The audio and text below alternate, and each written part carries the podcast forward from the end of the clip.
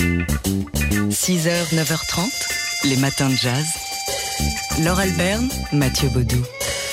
Ce soir, au théâtre de Rennes, en Bretagne, le pianiste Baptiste Trottignon va jouer devant les photos de Marc Ribot. Oui, il y a des noms totems, un peu comme ça, des, des noms magiques euh, pour le jazz et le piano jazz en France.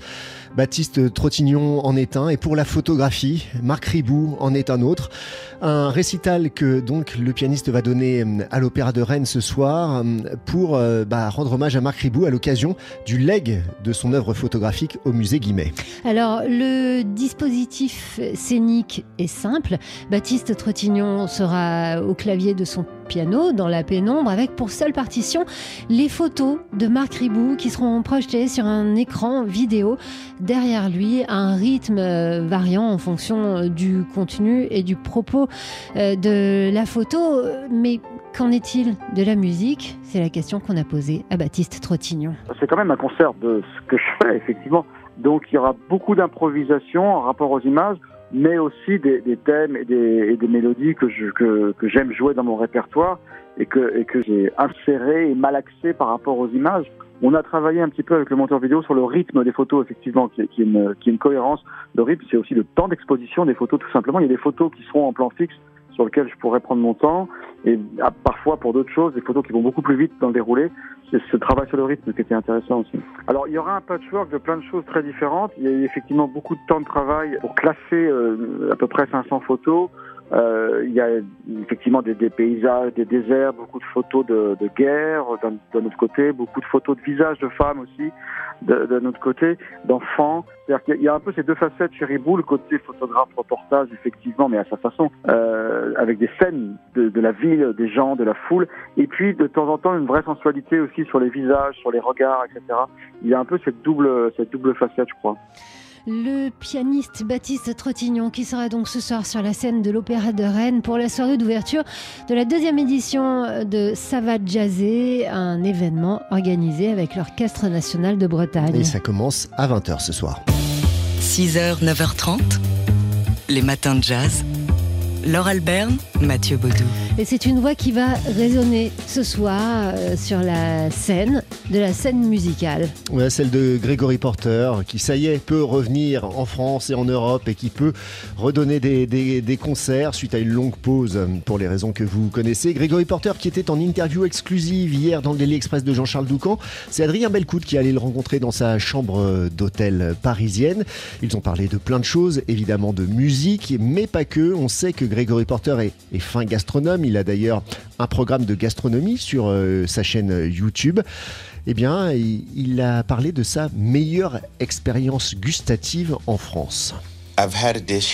En France, j'ai aussi goûté un plat qui, j'en suis sûr, aurait émerveillé ma mère. Et j'aimerais connaître le nom de la recette en français.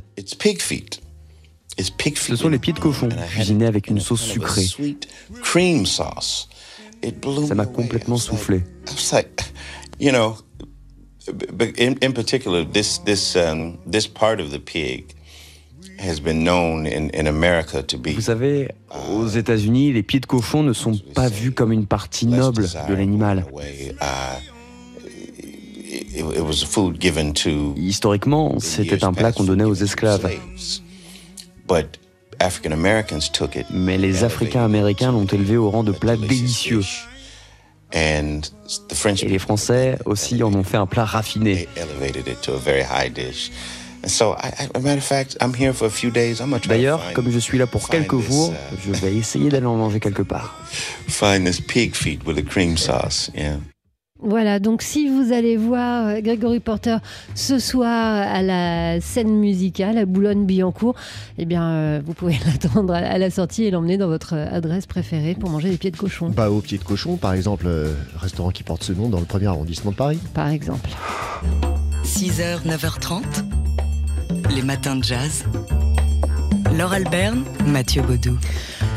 Hier soir, entre 19h et 20h, comme euh, chaque mois, euh, une fois par mois, c'était Improbox, l'émission d'Ibrahim Malouf autour de l'improvisation. Avec à chaque fois un double plateau, un invité qui n'est pas musicien, qui est en dehors, a priori, euh, des territoires du jazz, et puis des musiciens sur scène. Là, en l'occurrence, c'était Étienne Mbappé pour bah, parler d'improvisation et montrer ce que c'est l'improvisation. L'invité plateau, c'était le euh, spationaute euh, Jean-François Clairvoy. Alors, euh, la conversation a tourné, et c'est le propos de l'émission, autour de l'improvisation. Ibrahim Malouf a posé la question à Jean-François Clairvoy de savoir s'il y avait de la place pour l'improvisation dans son métier. Et la réponse de Jean-François Clairvoy, on l'écoute tout de suite, c'est ça. Si, voilà, c'est ça. Avant le décollage, il n'y a pas un micron laissé à l'improvisation. On essaie de penser à tout ce qui peut arriver. Et pour tout ce qui peut arriver, on a des procédures. Et on s'entraîne, on s'entraîne longtemps. On s'entraîne beaucoup, on passe plus de temps à nous entraîner qu'à faire la mission. Mais bien sûr, personne ne peut prédire l'avenir. Comme disait Saint Antoine de, Antoine de Saint-Exupéry, l'avenir, il ne s'agit pas de le prédire, mais de le rendre possible. Donc il arrive dans l'espace des situations auxquelles personne n'avait pensé. Et là, c'est 100% de l'improvisation. Lorsque le premier équipage est allé vers Skylab, la première station spatiale américaine, un panneau n'était pas déployé.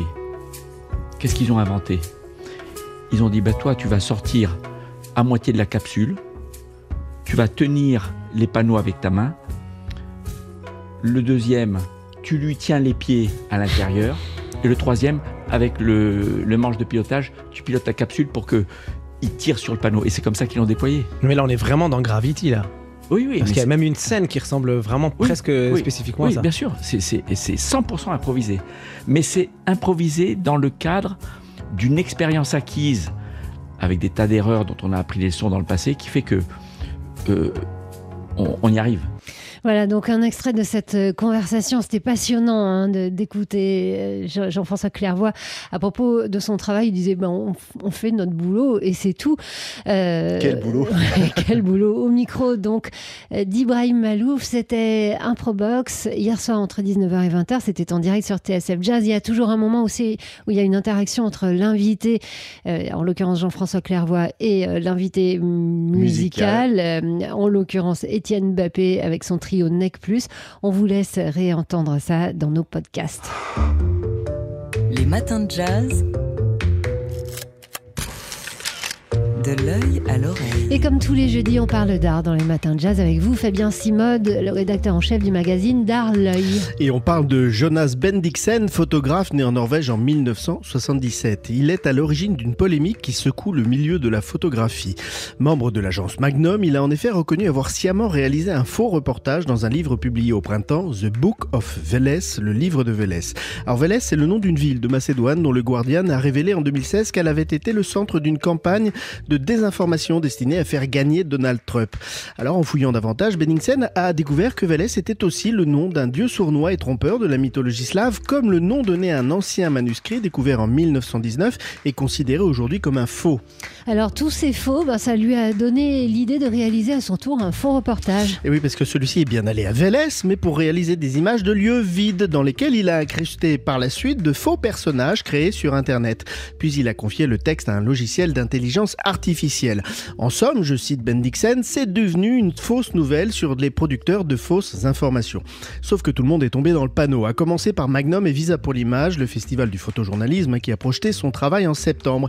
Et ce n'est qu'après fin septembre que Ben Dixon a dévoilé le poteau rose à la stupéfaction générale. Le festival n'a pas apprécié cette blague discutable, mais dit réfléchir depuis aux leçons à tirer. Car l'ambition de Jonas Benningsen était moins de duper son monde que d'alerter sur les risques quand il est si facile aujourd'hui de créer depuis chez soi des fake news. Alors, euh, cette question du faux n'est pas nouvelle en photographie.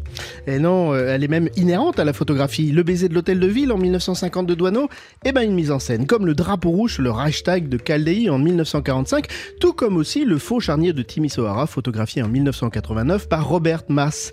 Certains photographes se sont même fait une spécialité de la falsification, à la star de Juan Fontcuberta, qui avait présenté à Arles une fausse collection d'images dignes de Rodchenko ou Molinage, en réalité une parodie.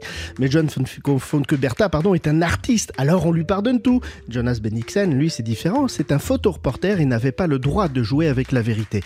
A priori, en tout cas, car si une polémique est toujours l'expression de la sensibilité d'une société hein, sur un sujet donné, eh bien on peut dire que le photographe Johan Bendixen a bien visé juste. Les matins de jazz. De l'œil à l'oreille. Et on retrouve Fabien Simode, le rédacteur en chef du magazine D'Art L'œil. Pour vous parler de la FIAC qui avait annulé son édition l'an dernier en raison du Covid, la foire internationale d'art contemporain donc, qui ouvre ses portes aujourd'hui jusqu'à dimanche à Paris. Une 47e édition inédite, mais risquée pour son organisateur, hein, puisque 2021 est l'année de tous les défis. Et d'abord parce que la FIAC ne se tient pas au Grand Palais, qui est fermé pour travaux. Oui, donc il faut aller au Grand Palais éphémère. Cette année, c'est au Champ de Mars pour voir la FIAC en effet. Alors le lieu conçu par euh, l'architecte Jean-Michel Villemotte est plutôt réussi, hein, mais il est plus petit que le Grand Palais. La FIAC a donc perdu 25% de sa superficie, ce qui fait passer le nombre de ses exposants de 200 en 2019 à 160 cette année. Et la FIAC perd aussi du coup le Petit Palais qui présentait face au Grand Palais habituellement une trentaine d'œuvres monumentales, c'est beaucoup. Hein. Et l'autre problème, bah, c'est que la FIAC est fortement concurrencée. Et eh oui, cette année euh, bah, plus que d'habitude. Sa grande rivale, la foire Art Basel en Suisse, qui se tient habituellement en juin, était assez loin dans le calendrier pour laisser de la place à la FIAC. Or, cette année, en raison du Covid, Art Basel a été programmé en septembre, juste avant la FIAC. Et ce n'est pas la seule foire de la rentrée, puisque la Freeze London, son autre concurrente londonienne, elle, s'est tenue début octobre. Bref, un paysage un peu encombré. D'autant qu'il y a le contexte sanitaire en plus. Oui, et dans foire internationale d'art contemporain, il a le mot international. Or, les collectionneurs et les conservateurs des musées américains feront-ils le voyage? Eh bien, euh, rien n'est moins sûr. En tout cas, il est sûr que les collectionneurs asiatiques, eux, ne feront pas le déplacement.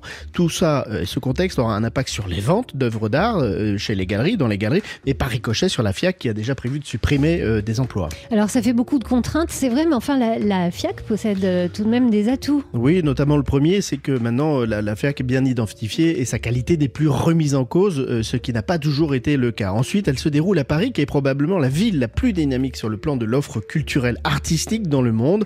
La Fondation Vuitton récemment, la bourse de commerce de, de François Pinault sont venus étoffer une offre déjà très très large qui séduit des amateurs du monde entier. Bref, la FIAC n'a pas dit son dernier mot. Je vous invite donc à réserver en ligne si vous voulez aller avant dimanche. C'est obligatoire, il n'y a pas de billetterie sur place. Attention, c'est un peu hors de prix, 40 euros. Et dans la file d'attente, euh, n'oubliez pas d'emporter l'œil pour lire. Les matins de jazz.